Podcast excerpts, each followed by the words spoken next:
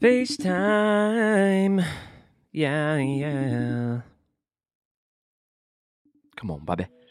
Yo. Yo, yo, yo, yo, yo, yo, yo, yo. Yo, yo, yo, yo, yo, yo. Hold on, I gotta turn this off. God damn it, really? Hey, everybody. Welcome to I'm Okay, You're Okay, I'm Not Okay, You're Not Okay. With me, Bob Schneider, and your other host, Clint Wells.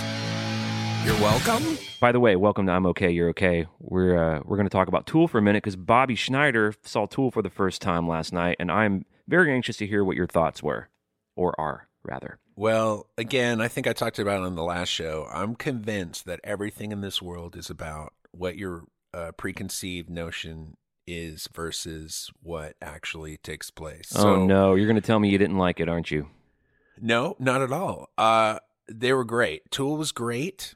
Um, they were. It kind of was exactly what I was expecting to see. Right. They were, uh, you know, playing their songs, which I'm familiar with.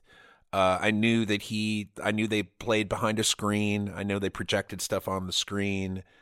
Uh, I know that uh, he sings in the back. You know, and right. uh, you can't really see him, uh, Maynard. You know, and uh, I will say. So my favorite thing about Tool was. The old, so they played a song, and then the first thing that Maynard says after their first song is he goes, supposedly, Austin, work on it, and doesn't say another word. What's he talking about? What does that mean? That means, like, this is supposedly Austin, work on it. Wow. Damn! I love it when somebody fucks with the audience, and the place was sold out, packed with fans. Yeah, so what's his trip? He's such a weird cat, man. Dude, I loved it, man. That's, That's funny. Like, and all I could think about, all I could think about was, I turned to my wife and I said, you know what I'm going to start doing? I'm going to start truly not giving a real fuck. Like, and she's like, but you don't already don't truly give a real fuck. And I'm like, no. Up until now, I've not given a shit, but I'm talking about truly not giving a real fuck. Now, I saw my four-year-old wearing a one-piece pajama thing with a hoodie and some boots the other day when we were in Florida, and I was like, that looks comfortable. Now, if I show up on stage and I'm wearing a one-piece pajama, with boots and a hoodie? You're Dave Matthews. Then I'm truly not going to be giving a real fuck. And my wife was like, if you do that, nobody's going to come see you. And I'm like, I know, but I'm talking about really not truly giving a real fuck. And she's like, well, I'm going to divorce you then. And I'm like, yeah, but guess what? That's also part of my not giving a real fuck plan. I'm going to put that in that column. Anyways, I'm probably not going to show up that way because I do kind of care. Well, and he, I mean, I don't know. I don't know him. It, it's easy to pretend you don't give a fuck when you've sold out the twenty thousand seat arena. Then you get to be the guy that pretends he doesn't give a fuck. He'd probably give a fuck if the, their hard tickets went down.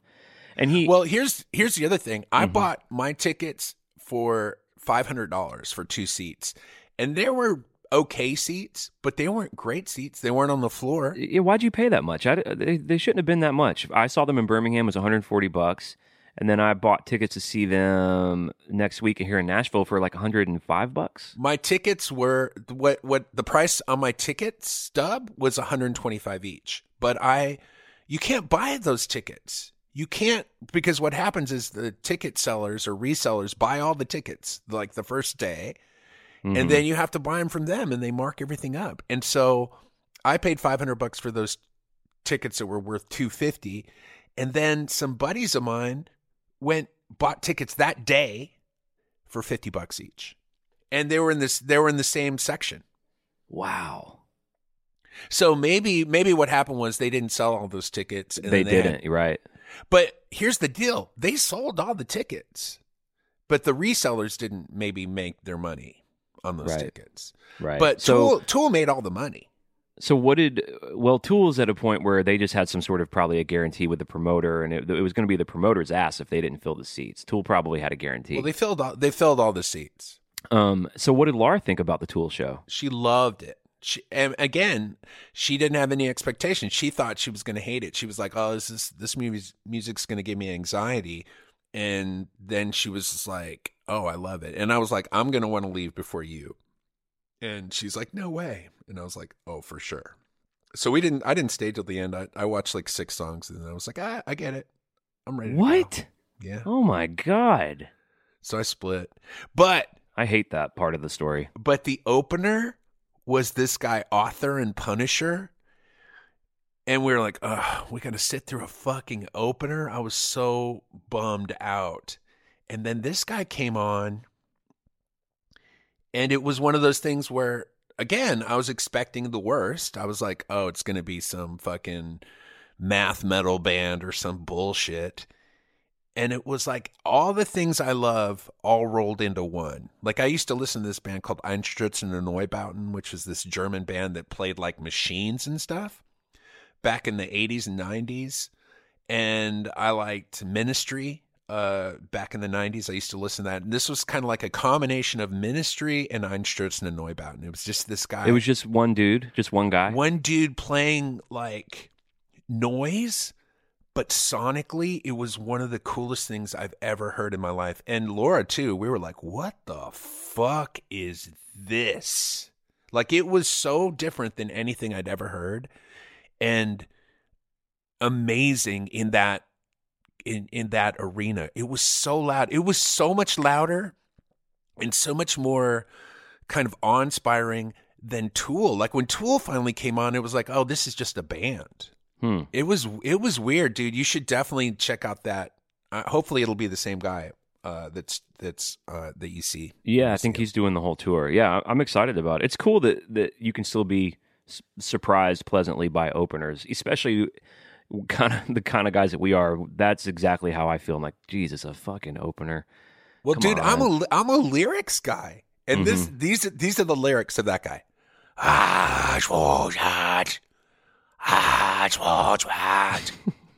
And I was like, so it's a political song. Uh, I was like, dude, this shit, this shit is big for sure in Poland. Like, I, I was like, we were watching, and I was like, this guy's probably the biggest artist in Poland right now. Here's the other thing he can't do. You're not going to play. What's the place in Nashville where everybody, where they just did the documentary, the Blue Note or whatever? The Bluebird Cafe.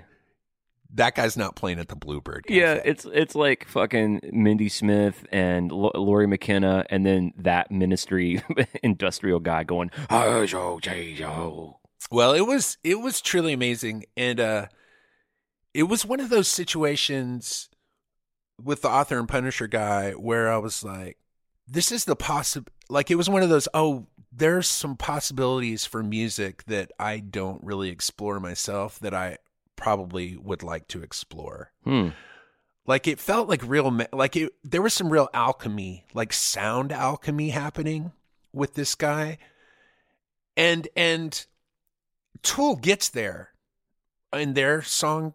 Like, when, when you see Tool, they kind of start, you know, ding, ding, ding, ding, ding, ding. And they get to where this guy starts. And I don't know, man. If I was Tool, I'd be like, get this guy out of here. the oh, It's just too, it's too, it's like the best part of Tool. Like when, like I love Tool because they get to that huge, like they just keep building and you're like, well, it can't get any bigger. Oh my God. And it gets bigger. Can't get any bigger, and it gets bigger. Can't get any bigger, and it's still getting bigger. Yeah, it's a it's a journey. It's a ride. So I don't know. There, it was good. Here's the other thing. Right when it started, all these motherfuckers stood up, and I'm like, "Don't stand up, bitch! If you stand up, I can't see anything if I'm seated." So I had to stand the whole time. Yeah, I'm like, I don't want to stand. There's seats, you motherfuckers. God damn it, I was so pissed. Yeah. I'd prefer to sit at a show also. I've reached that milestone in my life. Just, if everyone I would could just I, cool out, my baby. Everyone just cool down, baby. Have a seat, baby. I would have for sure stayed for the whole show if I could have sat, but I wasn't going to stand for the whole show. Right.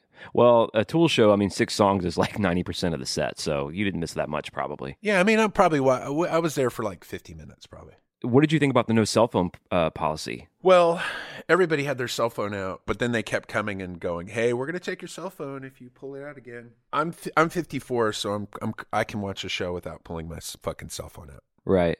Well, they they enforced it in, in Birmingham, and people abided by it. And it was really nice. It was like just nice to be in a room full of people watching a show again without being so distracted and without The, the the sort of insane need to document it. I was here. I was here. My life is valuable and meaningful, and I do cool things. And I was here. I was at Tool. Believe me, please.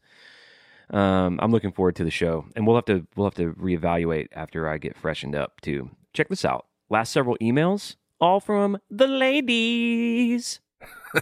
Okay. Yeah, I like that, right? Okay. Let's read some of these. Kelly Emery writes, "Hi, Bob and Clint. Love the podcast. I'm writing to you finally, because one of my New Year's resolutions is to be more social. Does this count?" It does count. We're now reading this email socially on a very widely listened to podcast. And uh, this is probably going to change your entire life, getting this shout out on the podcast. Kelly Emery, check her out. Here's her question. She says, "I enjoy that you both have the ability to love and embrace life as the beautiful gift it is, and can also be crusty curmudgeons with a list of shit that just ain't right or simply pisses you off. Are you more creatively moved when you're in lovey-dovey mode or when you're in axe-grinding bitch mode? Which produces results that you are the most satisfied with overall? Love you, Kelly." I'm always the most productive when I'm not on, when I'm on shaky ground. So it can be, it can be, I can be feeling good or feeling bad, or in between. But if I'm on shaky ground where I'm not sure what's happening or what's going on or where my life is going, or which could be mean, which could mean like I'm falling in love or I'm falling out of love or whatever. Just when I'm off balance, that's when I'm my most creative. When I'm falling through the sky, that's when I'm the most creative. Why do you think that is? What's going on there? Because at that point, I need the song to save me. I need whatever it is that I'm making to save me from that feeling and from my imminent demise. But if I feel like everything's fine and I've got everything under control, I don't need that song to save me or piece of art or poem or whatever it is. So I'm not going to, chances are I'm not going to do something interesting at that point. Yeah, I I could not have said that better, and I agree with everything you said. I, because of my job as a songwriter, I have to write a lot of songs no matter how I'm feeling. Maybe I'm grumpy, maybe I don't feel inspired, maybe I'm on shaky ground like you and I really need to get something, birth something to feel better. I have to write this damn song anyway, and I'll say that the best songs I've ever written were not a product of that environment. I'm good enough at it to just sit down and do it, but the best songs are the songs written exactly as how you've described, where you need that song to save you. And then the song does. And then that's such a great feeling. The song can pull you pulls you out of whatever. Well, I have this thing too where I only feel as good as the last song that I wrote. So if I've written a good song, if I don't write a good song the next week, I'm like, ah, I wrote a song. I wrote a great song a week ago. Then two weeks go by. I wrote a song two weeks ago. I'm fine. Three weeks go by. Eh, four weeks go by. And then you worry you may never you worry you may never write a good one again.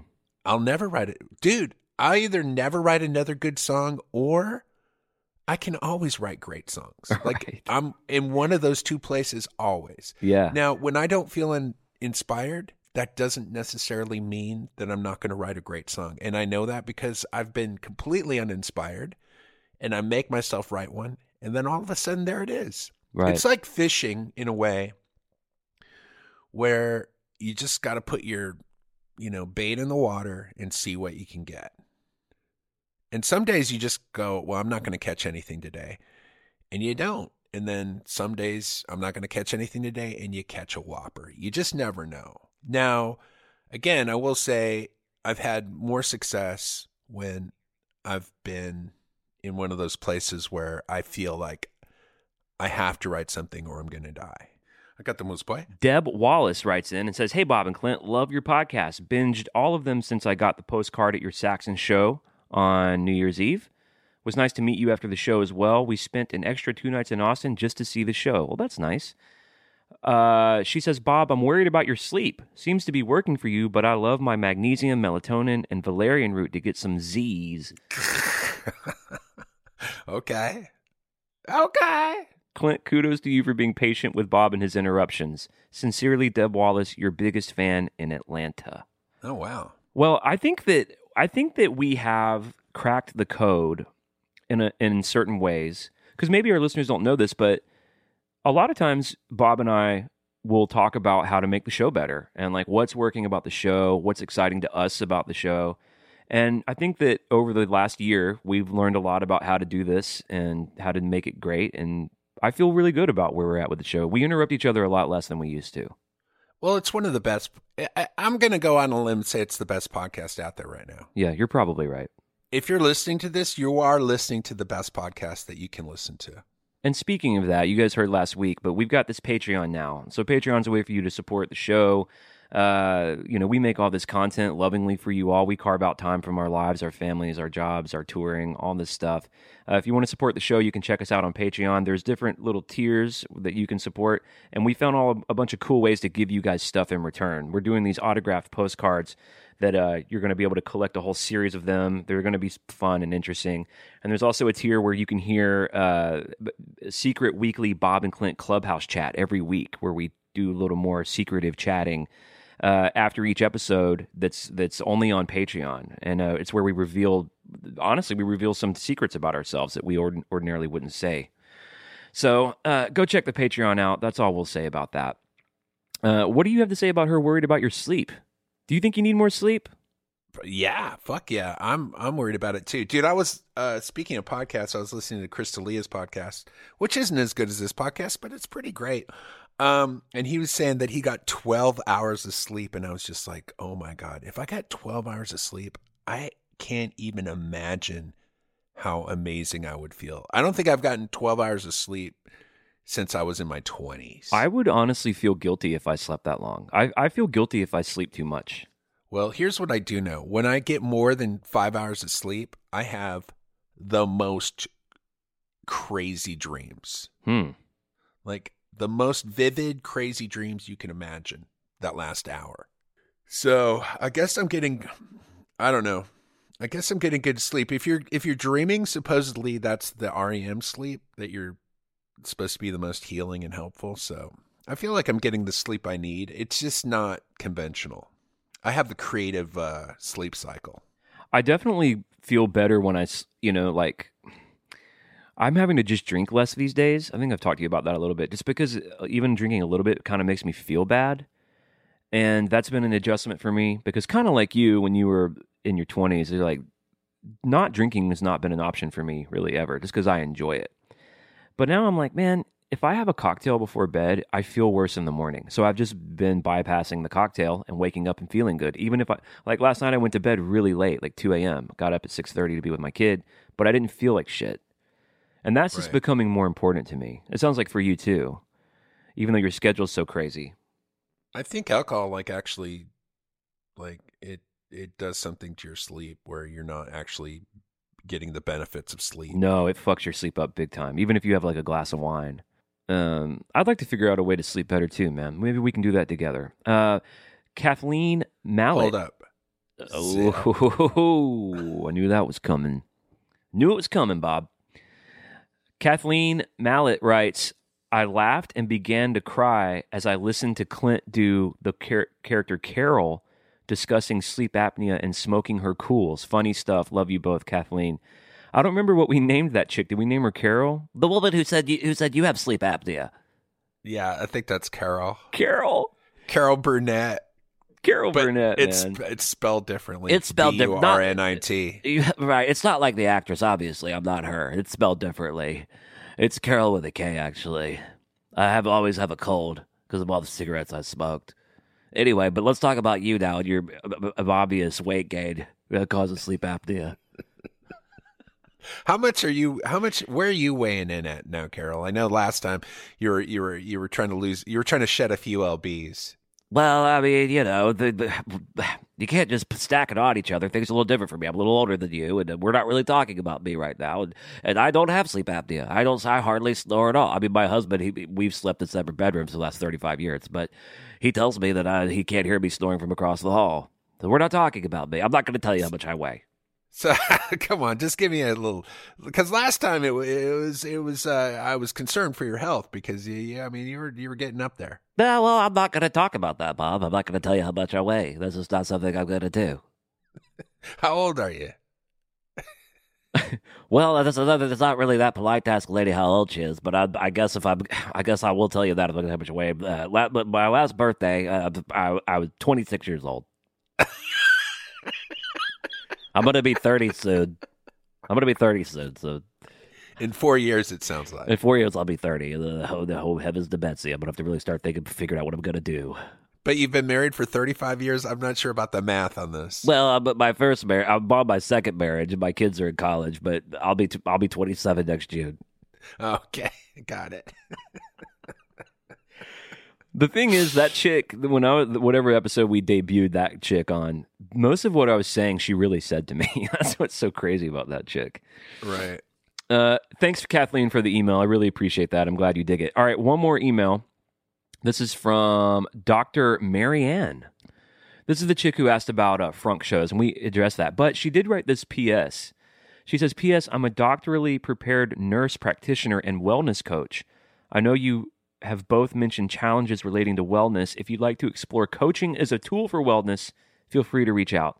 Happy to share my gifts as you so graciously and unknowingly share yours with me. I'd be happy to discuss more. So uh. she is off- offering her mental health services to me and you because we are, let's face it, we're not well, we're insane. Well. Well. Well. Well, yeah, well. I got the boost, boy. Remember our yeah, well thing? Oh, yeah. That... That I still employ that device often. Here's here here are the things that I employ. You know what? Let's let's save it for the Secret Weekly. All right, we'll save that for the Secret Weekly. Well, thank you, Doctor Marianne, for that wonderful email. You can write into us, bob and clint at gmail dot com. We read about every one that we get, uh, but they I will say the show is growing, Bob, and the emails are stacking up quite a bit. But I'm pretty sure we're caught up. Well, if you if you if you want to reach out to us, what's the uh, email address? It's bob and clint at gmail dot com. I, I literally just said it. Just said it. Oh, I was I was not listening to anything you were saying because I was looking at the screen, and there's a guy on the screen that looks like he's wearing some sort of like zombie Nazi uniform because somehow I got stuck in this YouTube spiral of what I assume are trash rock videos. Uh, these are the names of the bands: Pig Destroyer, okay, Mercure, Tomahawk, Red Fang. I love your new poem. It's called uh, YouTube. Can we talk about your dad's poem this week? Sure. So Bob has a, uh, a it's similar to the it's pretty good. It's actually. Pretty good, right? So Bob runs a it's similar to the song club, but it's a poetry club. And it's similar. There's a prompt, and you you write a poem, and it's it's it's cool because you can't really be kicked out of this club. I mean, I don't think I've written a poem in like a year, uh, but I get them every week, and I love reading them. And people float in and out of this group, and our friend Steve Poults is in it, and uh, Owen Edgerton, a great filmmaker in Austin's in it, and Jason Mraz will do it sometimes. I always love your poems, Bob. You know all that. Which, by the way, Bob has poetry books that you can get, I'm assuming, off your website, right? Uh, you can get them on the website. You can get them at lulu dot com. You can get them at Amazon, actually, if you just do a search in Amazon. It, it, Bob's collected poems are worth getting. Everyone go check those out. But the, what I one of my favorite things about the poetry machine is seeing Bob's dad's poems. Well, all right, let me give you a little backstory. First of all, what I used to do is I would have my dad read my poems because he thought they were so stupid or funny or something. So he, like, I would find the I don't know, kind of the craziest poems that I would write. And then I would film him reading my poems.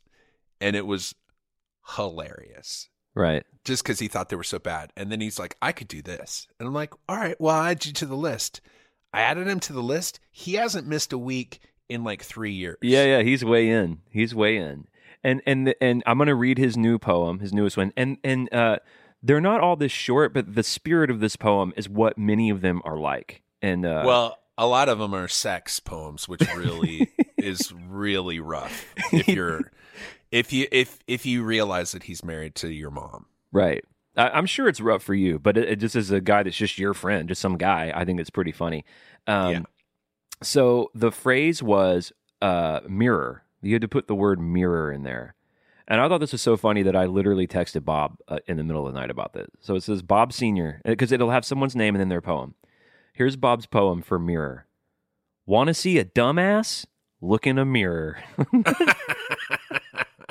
But with the exclamation points... Want to see a dumbass? Look in a mirror. That's what that's what his poems are like. It's so funny. That's pretty good. That's a good one. My dad's funny. He is pretty funny. But here's the problem with my dad. He's he he's funny and he can be funny. But lots of times he's not funny. And whether he's funny or not funny, he's still laughing at all his jokes. Sure. And so he doesn't understand that lots of times he's not funny at all. And I feel like I'm getting that. I'm getting that same thing where I think I'm funny, but I'm not funny. And dude, scary. I mean, yeah. I got I got the Moose Boy, but scary. Oh, actually, wow. I found one from December ninth, twenty seventeen, where I actually wrote a poem called I'm Okay, You're Okay from twenty seventeen. Let's hear it. Uh, I don't. I wasn't expecting to read it. Oh, dude! I it's, even like as I was saying it, I was like, "Don't say what you're saying." Like, I'm so glad you said that because I don't want to hear it. Yeah, yeah. It's it's. And very, I don't think anybody wants to. It's very, very not funny. It's very serious and intense. But your Let's dad's is, now. You now you have to read it though. All right. Well, so this predates the podcast. Obviously, this is from December of twenty seventeen. I'm okay. You're okay. Every branch and bone. Creaking beneath the weight of a whole day. Every bum and broken mirror leaking through the grayness like a fog at midnight. Houses burned down, children who weigh nothing. I close my eyes and hold their hands and wait with them to die. That's that's I'm okay, you're okay. Wow. Here's your dad's poem, though, right before that. When I was young and yearned to play was ne'er the weight of a whole day. The weight of a whole day was never seen in the years from twelve to about nineteen. In early adulthood, I can proudly say I'd cherish the weight of a whole day. I'd watch my children and work away. No weight was too difficult, come what may.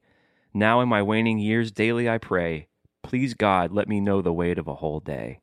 That's one of his more. That's one of his more sincere ones.